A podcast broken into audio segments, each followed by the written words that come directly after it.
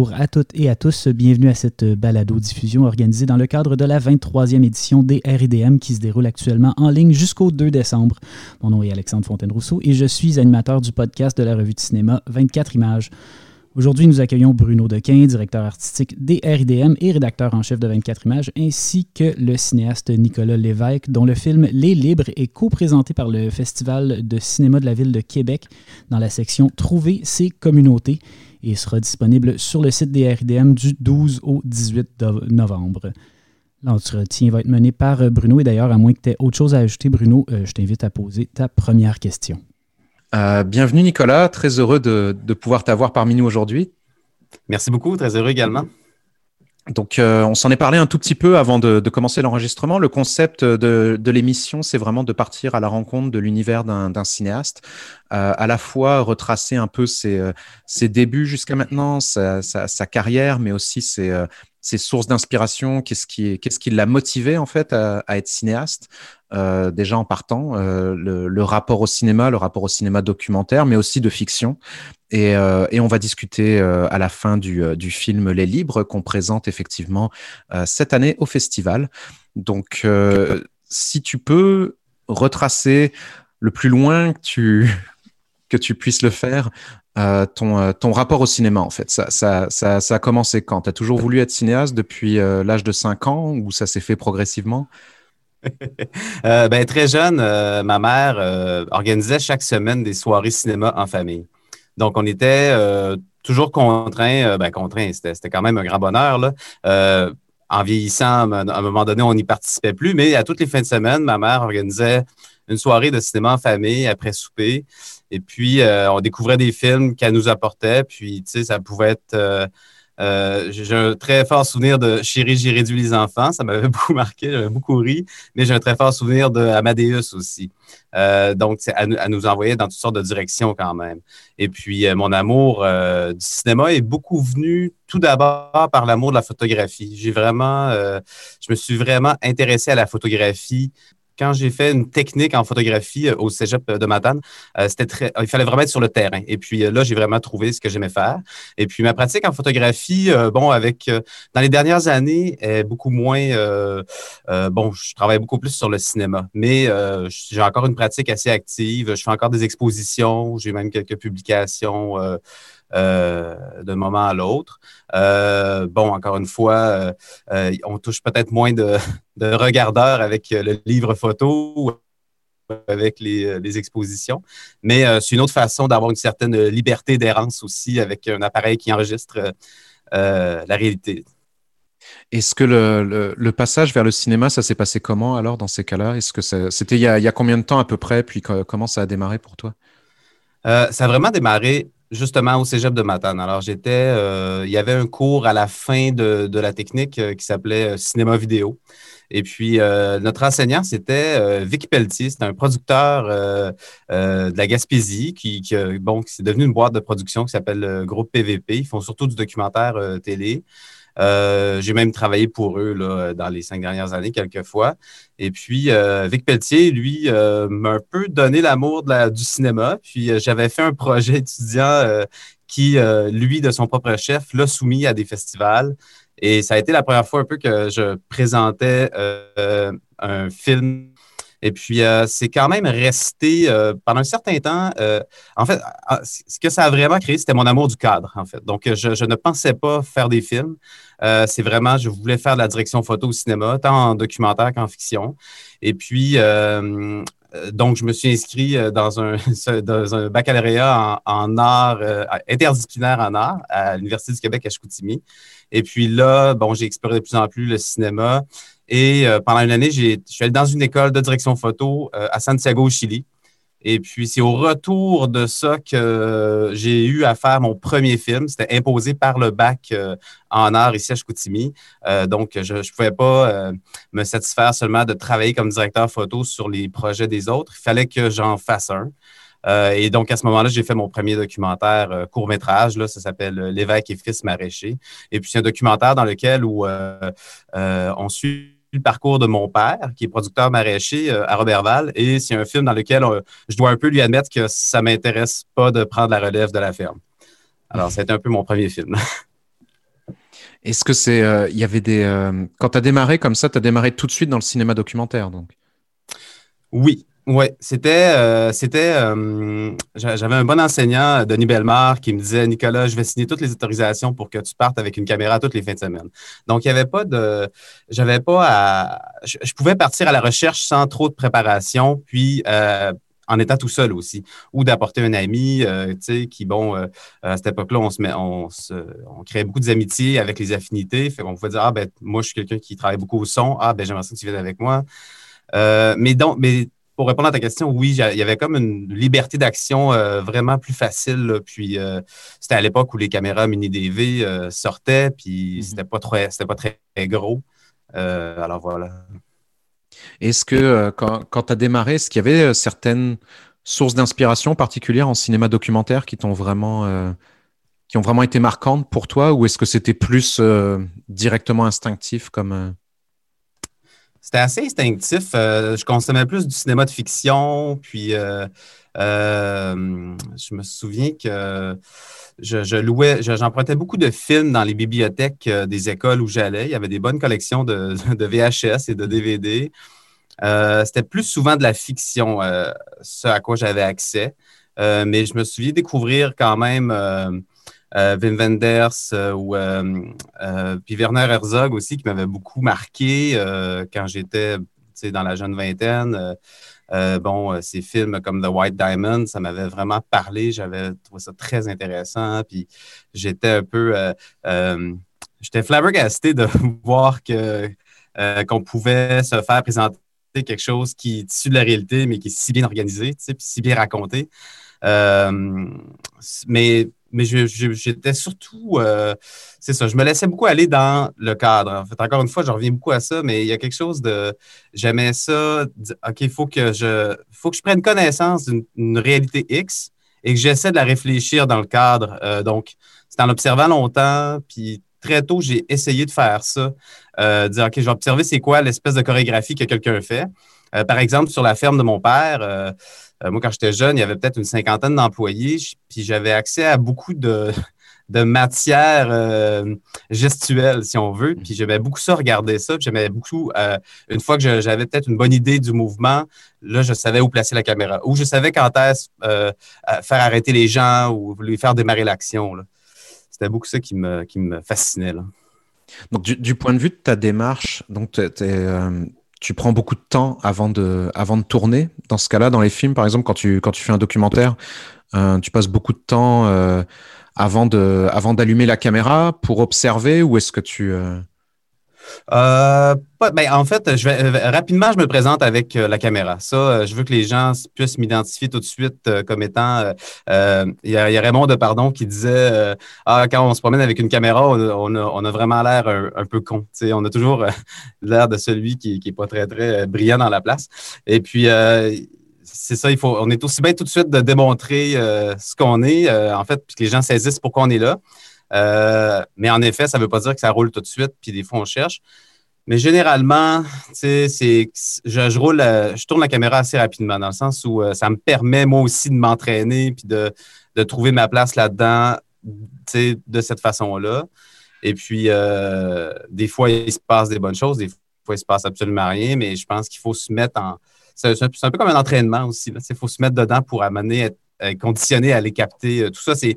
Euh, il y a un photographe que j'aime beaucoup aussi qui s'appelle Gary Winogrand, puis lui il disait c'est ça devient un état physique. Cet état de disponibilité-là, avec un appareil à la main, on oublie un peu ce qu'on est. C'est vraiment un état physique dans lequel on est complètement engagé. Est-ce que toi qui es si, si passionné par le, par le cadre, est-ce que souvent quand tu arrives vers les, sur, sur un tournage, est-ce que tu tu modifies constamment ta, mise en scène au fur et à mesure ou est-ce que tu arrives déjà avec des idées, tu as déjà observé des idées assez, euh, assez arrêtées parfois sur exactement où tu veux placer euh? Ouais, ça, oui, ouais, ça j'arrive avec des idées, pas mal tout le temps, mais euh, souvent on a assez de temps pour les essayer, puis bon, ben, des fois ça marche très bien, des fois on se rend compte que ça marche pas, ou des fois elles se mélangent à, quelque chose de nouveau, qui vient de se produire, donc non, j'arrive avec beaucoup d'idées quand même. Euh, puis euh, moi, mon, gros défi, c'est quand même euh, vraiment de. C'est vraiment le narratif. En fait, c'est ça que je me rends compte dans mes, dans mes derniers films que j'ai eu à, développer. C'est vraiment. Comment, comment on peut arriver à quelque chose de très narratif, mais aussi par l'utilisation du cadre, pas juste dans ce qui se passe dans les scènes, dans la vie des personnages. Et puis, puis ces idées-là, souvent, euh, par exemple, dans le cas des libres, j'ai peut-être eu, je sais pas, euh, des idées de cadre assez précises, mais il, n'en reste que peut-être 20 ou 30% dans le film. Le reste mm-hmm. des idées sont venues parce que j'étais là. Et dans, dans, le cas des, Là, on va parler des livres un petit peu après, plus, euh, plus spécifiquement. Euh, mais euh, dans les balados qu'on fait, par exemple, et même, même au sein du festival, on sait très bien qu'il y a beaucoup de, de cinéastes qu'on a, qu'on a rencontrés. Pour l'instant, la plupart sont, sont de Montréal et habitent à Montréal. Donc, j'aimerais que tu nous parles un peu de, de ta réalité de, de cinéaste du, du Saguenay-Lac-Saint-Jean, en fait. comment ça se passe là-bas au niveau de la. Est-ce qu'il y a communauté de cinéastes. Donc, tu, mentionnais un tout petit peu avant l'enregistrement que tu, fais partie d'une maison de production. Euh, donc, euh, d'un point de vue extérieur, on sait qu'il y a des gens comme Sébastien Pilote, on sait qu'il y a le festival Regard et tout ça, mais si tu pouvais nous en parler un petit peu de la, communauté là-bas. Ben oui, bien sûr, bien sûr. Euh, en fait, c'est une très petite communauté. Et puis, tu sais, ce qu'on voit, c'est que quelqu'un qui, qui un preneur de son n'aura pas de travail à temps plein au Saguenay-Lac-Saint-Jean. Ça, c'est évident. Mais quelqu'un qui écrit des films, puis qui fait de la réalisation, bon, là, que que tu habites à Montréal ou à Saguenay. Euh, je suis allé faire un film en Inde il y a un an et demi, puis euh, bon, peu importe, dans les deux cas, il faut prendre l'avion puis partir. Et puis, euh, puis évidemment, aujourd'hui, je dire, qu'un ordinateur à 5000 tu as une très bonne salle de montage, puis tu sais, tout, euh, tout peut se faire d'ici, selon moi. Euh, ça, augmente quand même beaucoup. On a de plus en plus de. bon, tu sais, il y a ma boîte de prod, mais il y a une autre boîte de prod de, euh, Jean-Marc Roy et Philippe David Gagné qui eux aussi font dans le documentaire. il y a Sébastien Pilote, lui, il travaille avec des producteurs montréalais, mhm. mais il tient à tourner dans des lieux ici. puis pour les mêmes raisons que moi aussi, je pense, quand on s'en parle, on se dit, c'est ça qu'on connaît, nous, c'est ici qu'on est, puis puis euh, on, trouve qu'il y a des histoires quand même qui peuvent être euh, universelles euh, à partir de ce qu'on observe chez nous, tu sais. Et puis voilà, c'est un, c'est sûr que quand j'étais jeune étudiant, c'était très séduisant l'idée de la ville, d'aller vivre en ville puis de travailler là-bas. Mais moi, les circonstances dans ma vie, puis j'ai eu un premier enfant très jeune aussi à la fin de mon bac en cinéma, donc c'était comme un peu facilitant d'habiter ici. Euh, puis bon, la réalité fait que euh, ben, pour vivre à Montréal avec la situation familiale que j'ai actuellement, il faudrait que je fasse euh, quatre fois mon salaire, tu sais, puis c'est ça, tu sais, il y, a quelque chose de, facilitant qui me donne le temps aussi de réfléchir à mes projets, mais, mais du travail, il y en a. Ça, c'est clairement, c'est pas ça le problème, là. je veux dire, un, un, documentaire, ça prend quand même un certain temps à faire. Et puis, puis encore une fois, dans le cas des livres, j'étais vraiment content de pouvoir faire un projet qui était proche de chez moi. Là, puis euh, ça, j'en cherche. Même si c'est, à une heure et demie de route de Chicoutimi, ça reste euh, tout près. Là, puis euh, on pouvait y aller deux, trois jours, puis revenir à la maison. C'était pas des, c'était pas des, grands stretches là, de départ non plus. Mais c'est une, une, très bonne question, la, la, la production ici. c'est ça, moi je pense qu'en fait, quand on trouve une bonne histoire, euh, peu importe où qu'on est, euh, si on a envie de la raconter, ben on, essaie de le faire du mieux qu'on peut. Tu mentionnais justement le fait que tu avais, euh, tourné un film en, Inde. est-ce que, est que justement dans tes projets précédents, si tu pouvais juste en, parler un petit peu pour, pour mettre la table avant qu'on, discute des livres, est-ce qu'ils se, ils se déroulent tous? En fait, ils ont été tournés un peu partout ou est-ce qu'ils sont, ils sont très ancrés dans le, dans le Saguenay-Lac-Saint-Jean? Euh, ouais, c'est ça. C'est une très bonne question. Ben, j'ai travaillé comme réalisateur pour des boîtes euh, de production qui font des documentaires pour la télé. Donc, j'ai dû aller à tourner dans diverses parties du monde pour des euh, puis peut-être des fois pour des documentaires même que le scénario était déjà écrit des fois ça s'inscrivait dans des séries tout ça mais peut-être plus dans mon travail d'auteur là j'ai par exemple je me suis quand même toujours intéressé au groupe d'hommes ça c'est quelque chose que, que je remarque là euh, comment je pourrais dire ça? Moi, j'ai d'un milieu où, euh, où c'est très, c'était très hot d'être un hockeyeur un peu tough. Puis, ça, je, puis j'étais vraiment pas euh, là-dedans. Moi, moi, je faisais des compétitions de natation. J'avais comme un sport pas très, pas très men quand j'étais petit. Mais, mais c'est quelque chose qui m'a toujours intéressé pareil. C'est les, groupes de garçons, puis d'hommes, tout ça. Puis j'ai toujours bien trouvé ma place là-dedans. J'ai toujours sais pas, naturellement, j'ai toujours des questions pour ces gens-là. Euh, par exemple, j'ai fait un film euh, euh, qui était destiné à la télévision en 2017 qui s'appelle Chasseur de phoques. Et puis, je m'intéressais vraiment à un groupe de jeunes Madelinots qui reprennent le flambeau de la chasse aux phoques. Donc, tu sais, j'étais avec. Il n'y a pas vraiment de, filles ni de femmes dans ce film-là. Encore une fois, ça donne que j'ai pas ni des personnages aussi qui, qui avaient envie d'en parler, qui étaient généreux à la, pour moi, à la caméra, tout ça. Mhm. Euh, puis euh, même chose sur le film sur mon père. Euh, même chose, un court métrage qui s'appelle Entrevue avec un homme libre, qui avait été produit par l'ONF. C'était dans la même usine où j'ai fait les libres. ça, ça a été justement mon premier contact avec cette usine-là. Donc, c'est ça, c'est ça que je vois comme, comme lien entre mes films d'auteur. Mais bon, plus précisément, c'est beaucoup du Québec dont il est question, et puis des régions euh, euh, plus éloignées de Montréal. C'est souvent ça les, sujets qui m'intéressent. Comment on, s'approprie le territoire, comment on, y trouve sa propre responsabilité aussi face au territoire. C'est toutes des questions que, que je me pose beaucoup quand même, même moi comme être humain. Mm-hmm. Tu, mentionnais donc le fait que les, euh, les libres seraient nés quelque part des, premiers contacts déjà établis à travers le, court métrage. Oui, tout à fait. Oui, bien sûr. Écoutez, c'est ça, c'est une drôle d'histoire. Euh, justement, des fois, pour euh, survivre en région, on fait des films corporatifs. Et puis, ça a été le, premier, la première approche de cette usine-là. Euh, cette usine-là avait besoin d'un vidéo, d'une vidéo corporative pour expliquer sa mission, sa vision, un truc de 4 minutes témoin. Et puis, à l'époque, ben, c'est ça, moi, j'avais été engagé comme directeur photo pour faire euh, la caméra là-dessus. Puis euh, j'étais content.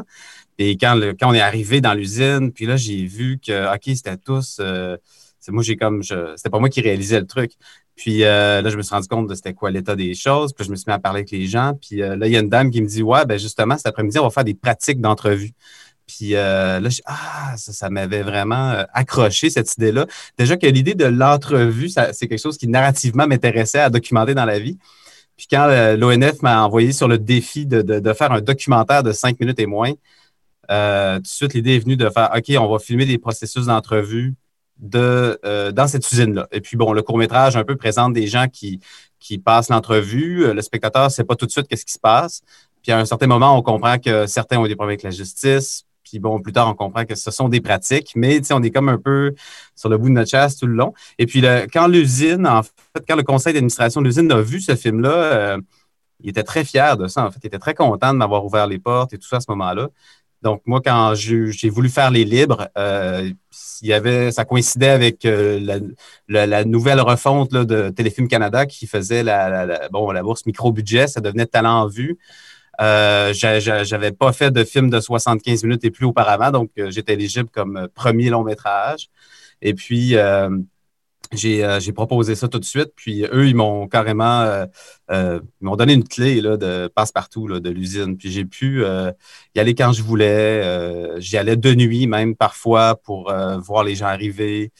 Euh, ça a été vraiment, euh, euh, c'est ça, le court métrage m'a vraiment permis, permis d'établir une relation stable avec, avec tout ce conseil d'administration-là, finalement. Pour ceux qui, qui écoutent et qui n'ont peut-être pas encore vu le film, est-ce que tu peux mettre un peu en contexte donc, cette, cette usine-là, qui est située pas très loin de Robertval? cette usine-là, c'est pas Exactement, exactement. C'est à Robertval, au Lac-Saint-Jean. C'est la ville d'où euh, je suis originaire. Euh, moi, très petit, j'ai eu accès à, à ce genre d'ambiance-là. Mon père, euh, quand on était petit, on défrichait la terre. En fait, il y avait comme beaucoup de, de, de, parties pour cultiver, mais il y avait quand même beaucoup de forêts. Puis il fallait bon faire de la place pour des nouvelles cultures. Et puis l'hiver, des fois, ça arrivait qu'un ou deux ou trois détenus venaient travailler avec nous en forêt. Euh, donc, il débarquait de la fourgonnette euh, de, l'établissement de détention de Robertval. Et puis là, il venait nous aider toute la journée. Puis le soir, il repartait. Puis euh, ça, m'avait toujours quand même marqué, mais ça, se passait très bien, là, finalement. Les gens étaient très contents d'être là, Et puis, finalement, cette usine-là, en fait, qui s'appelle Stagem à Robertval, c'est une usine qui est seulement à la réinsertion sociale.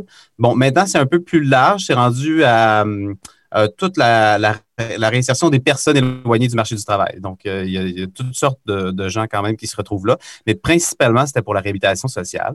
Et puis, euh, c'est un programme de six mois. Donc, les gens, euh, quand ils sortent du milieu de détention, souvent, un juge va être favorable à leur projet si, bon, mettons que c'est une demande de sortie excusez-moi, de, liberté conditionnelle, euh, le juge va être favorable à un programme comme ça parce que les gens sont vraiment suivis de près, sont accompagnés et ils travaillent euh, donc pour vrai, ils sont salariés, doivent gérer leur, argent euh, et aussi en même temps, ils font un DEP, mais ils ne sont pas obligés de le faire, mais il y a un DEP qui est offert en opération d'équipement de production. Donc, c'est des gens qui, euh, euh, qui se retrouvent toujours encadrés, en fait. fait que ça, ça, empêche bien de, de, d'être tentés par d'autres chemins qui sont moins bons pour eux aussi, au final. Et puis, c'est ça, cette usine-là, donc, accueille pas des cohortes. Il y a des gens qui commencent. À chaque semaine, il y a des nouveaux qui arrivent.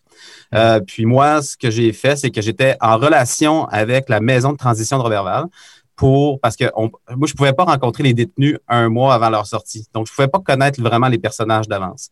Alors, le directeur de la maison de transition m'appelait à chaque semaine Ah, Nicolas, j'ai un nouveau qui arrive de tel pénitencier ou de telle prison provinciale. Euh, j'ai parlé de ton projet, il est d'accord de, discuter avec toi. Puis là, c'est comme ça un peu petit à petit que euh, je trouvais des personnages et puis que là, je pouvais commencer à tourner avec ces gens-là. Euh, c'est à peu près ça. Ouais, je, pourrais continuer longtemps. Mais... Bah, tu, mentionnais au début le fait que le, court métrage s'était concentré sur euh, justement le processus d'entrevue. Euh, mais donc toi-même, tu as dû faire ce, processus de, casting, entre guillemets, de, personnages. en bout de ligne, dans le film, on en suit plus précisément. Il y, en a deux, trois qui restent vraiment, vraiment, vraiment en mémoire. Il y en a d'autres qu'on voit un peu, qu'on perd de on perd un peu le fil pour différentes raisons aussi, parce que parfois ils sont tout simplement, on, apprend au, cours, au fur et à mesure du film qu'ils sont soit qui ont décroché, ils reviennent, etc. Euh, au total, tu avais combien en fait de, protagonistes avec lesquels tu as, vraiment travaillé pour aboutir à, à ce film-là? Euh, J'en avais, écoute, euh, vite de je pense que j'en avais une dizaine au moins.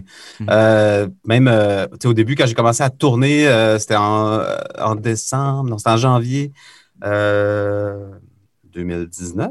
Euh, puis euh, c'est ça, euh, puis j'ai tourné avec des personnages que j'ai rapidement perdu de vue. Il y en a que ça a vraiment pas fait longtemps. souvent aussi des programmes comme ça, ça peut prendre une deuxième puis une troisième tentative avant d'avoir une réussite.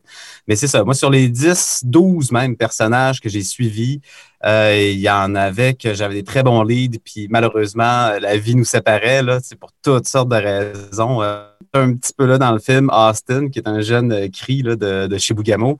Et puis lui, euh, il était en centre jeunesse. Puis ça, ça avait été un travail un peu plus, euh, ça avait été plus d'effort pour moi d'avoir bon, l'acceptation des centres jeunesse pour être là aussi. Mais ça avait fonctionné. Puis écoute, j'étais vraiment sur une belle une belle lancée, puis oups, il a décidé de retourner chez lui. Fait que c'était comme pas conseillé pour lui, mais c'était sa décision au final. Fait qu'il y en a eu beaucoup des personnages comme ça que, que je, je, sais où ils sont, mais il y en a qui m'ont jamais donné de nouvelles. Il y a des gens euh, leur téléphone ne marche plus, puis euh, c'est pas possible d'entrer en contact avec eux.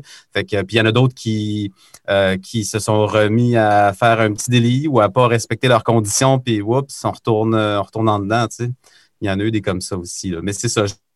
C'est vraiment au montage que maintenant, on voit que maintenant, on n'a pas le matériel pour tel ou tel personnage. Mais ce n'était pas un problème de, de générosité de leur part. C'est souvent des gens qui étaient très contents d'avoir euh, euh, d'une caméra puis d'une équipe.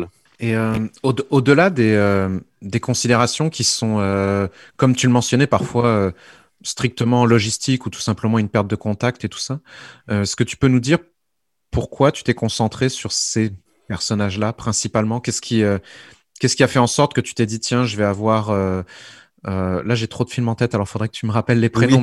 le, le, le, le, jeune euh, ex-trafiquant Samuel, Samuel et euh, celui qui vient des. Euh, Pierrot, qui vient des Pierrot, exactement. Ouais, c'est ça, des îles. Si tu pouvais juste en parler un peu d'eux, puis nous dire pourquoi tu t'es dit, tiens, mon, mon, film, il va quand même tourner autour de ces deux, trois personnes. Euh, oui, c'est une très bonne question. Euh, ben, en fait, Pierrot, euh, lui, pour moi, il est incontournable parce que ça a été le seul où j'ai vraiment pu illustrer sa sortie de l'établissement de détention. La confrontation avec les services correctionnels du Canada, qui c'est comme un peu la première entrevue du film, où ça commence par lui qui, qui doit expliquer c'est quoi son plan de sortie à cet agent-là. c'est le seul que j'ai réussi à avoir ça. Euh, puis je, je m'étais dit, je veux que le film commence comme ça. Je veux que le film commence à. C'est le début d'un parcours nouveau et je ne pouvais pas illustrer ça avec mes autres personnages. Donc, pour moi, il était incontournable. Mais tu vois, au cours du temps, euh, Pierrot était moins disponible, puis il est retourné aux îles de la Madeleine sans crier gare, mais il avait le droit de partir. Son, son projet était fini. Mais, mais ce n'était pas un personnage qui, euh, qui était très, très, très euh, généreux là, en termes de paroles. Là. Il avait le goût d'être avec moi, il aimait bien ça, mais ça s'arrêtait là quand même. Mais il était important pour commencer le film. C'est bon, c'est en montage avec Natacha Dufault qu'on s'est rendu compte de ça. Samuel, lui, j'aimais bien, euh, il illustrait quand même le, trafiquant moyen. En fait, tu sais, euh, euh, un des problèmes qu'on a beaucoup avec les gens qui vont en détention, bon, c'est assez connu, là, c'est que souvent les, espèces de, de, Les détentions de six mois et moins ne sont pas très effectives. C'est un des problèmes dans notre société. et puis donc, les gens qui sont un peu des petits délinquants professionnels, sais, si on a deux mois à faire, c'est comme un, moment difficile à passer, mais ça, ça a valu le coup pour. Euh, c'est pas très convaincant, en fait. Alors que de devoir s'impliquer là-dedans, de faire tout le programme, euh, puis bon, d'essayer de rester sobre aussi, c'était ça son défi à Samuel, de ne pas, euh, pas retomber dans la consommation. en tout cas, je trouvais qu'il illustrait comme beaucoup de jeunes criminels comme ça. Euh, puis, euh, bon, c'est ça, il y avait tout aussi son, son enjeu de la conduite, là, qui avait hâte de conduire. Ça, ça, faisait rire, ça faisait sourire. Fait que ça, je voulais. C'est parce que, bon, je voulais pas que ce soit un film aussi euh, peut-être un peu trop difficile à écouter tout du long. J'aime bien quand même l'humour qui vient autour de, de, fait par ces gens-là, puis autour de ce milieu-là. Et puis, puis c'est ça, c'est.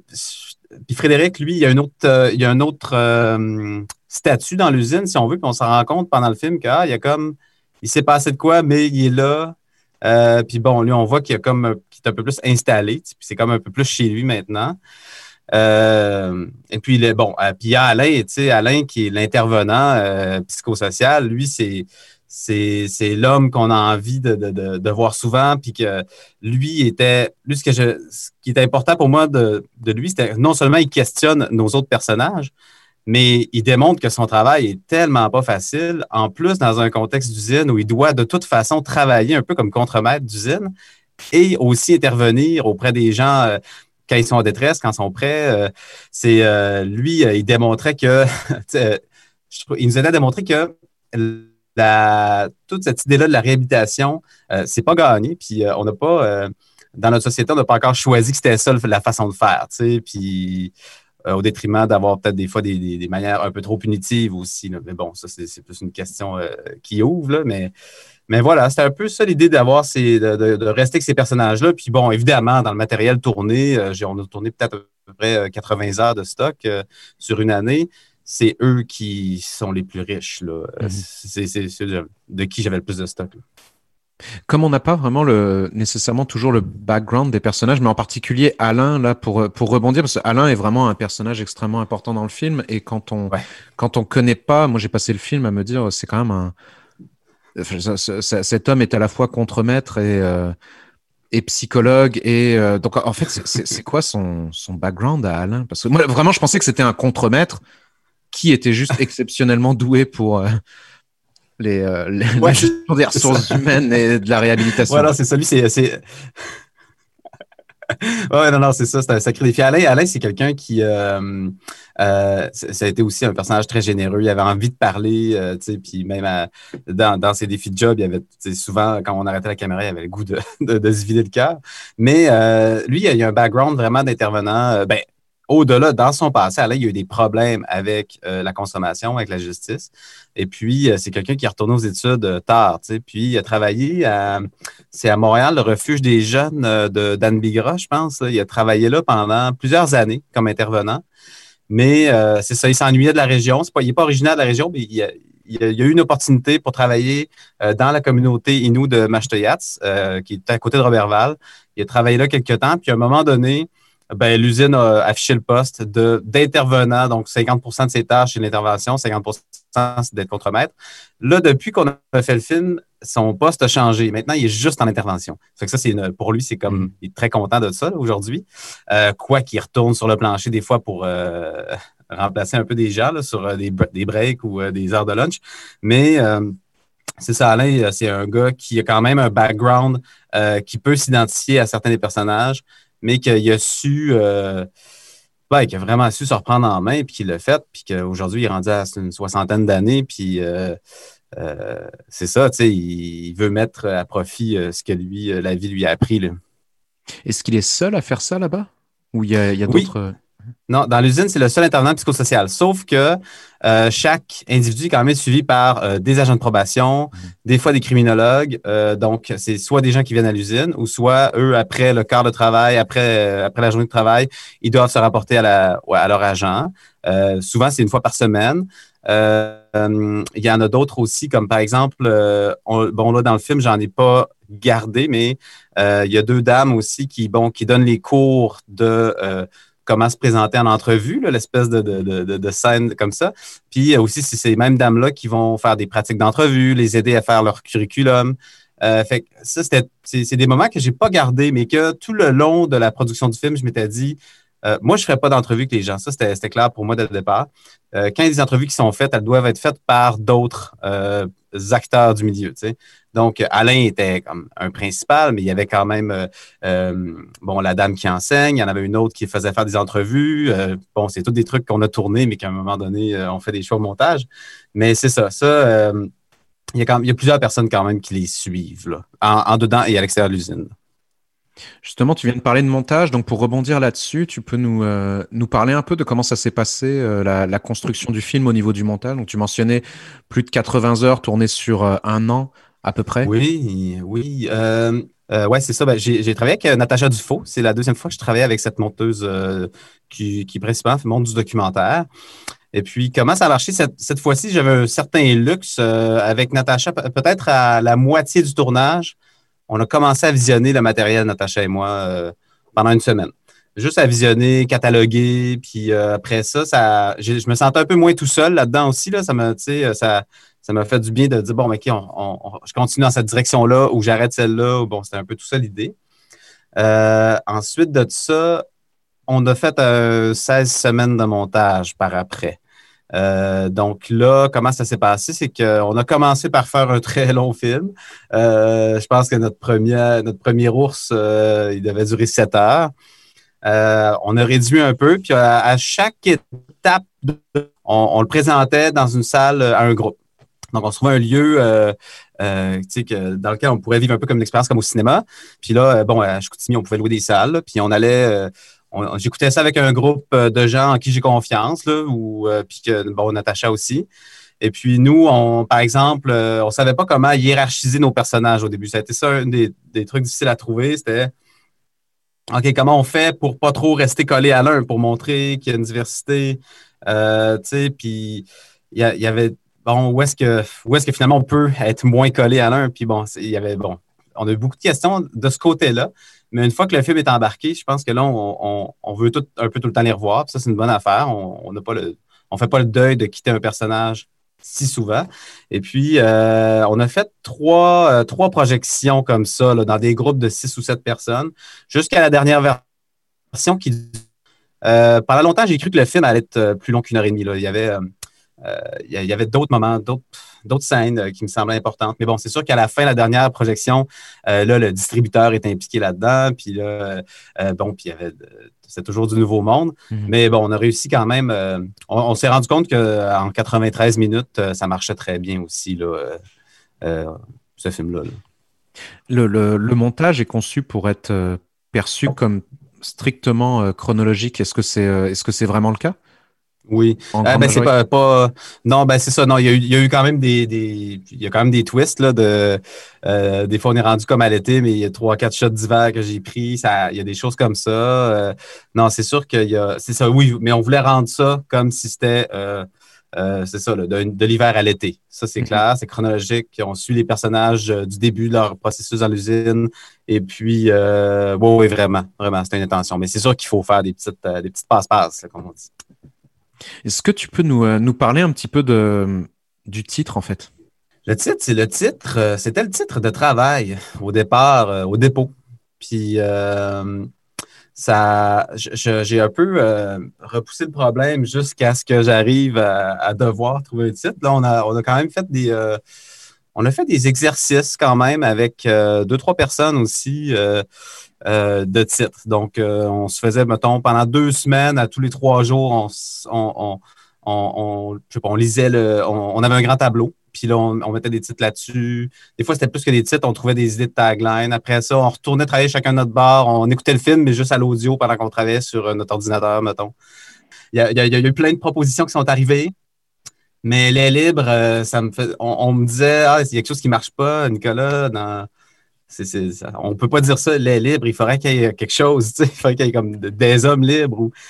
Mais je sais pas, moi, je trouvais que ça marchait très bien. Puis on s'est dit, euh, bon, à un moment donné, ben, je pense qu'il y a des deadlines qui arrivent. Puis là, il faut prendre une décision. Puis j'ai pris la décision de le garder comme ça. Euh, quand, quand on a déposé euh, la, demande à Téléfilm, c'était un commentaire comme quoi c'était un beau titre. Puis fait que, tu sais, à un moment donné, c'était plus juste le titre de travail. Est-ce est que, tu, est que tu considères que ce titre a été choisi pour susciter la réflexion ou est-ce qu'au contraire, tu, tu l'as vraiment pour la, au début, c'était vraiment une logique de non, non, c'est vraiment euh, tout simplement pragmatique. Là, c'est des gens qui, des ex-détenus qui. Euh, c'est une bonne question.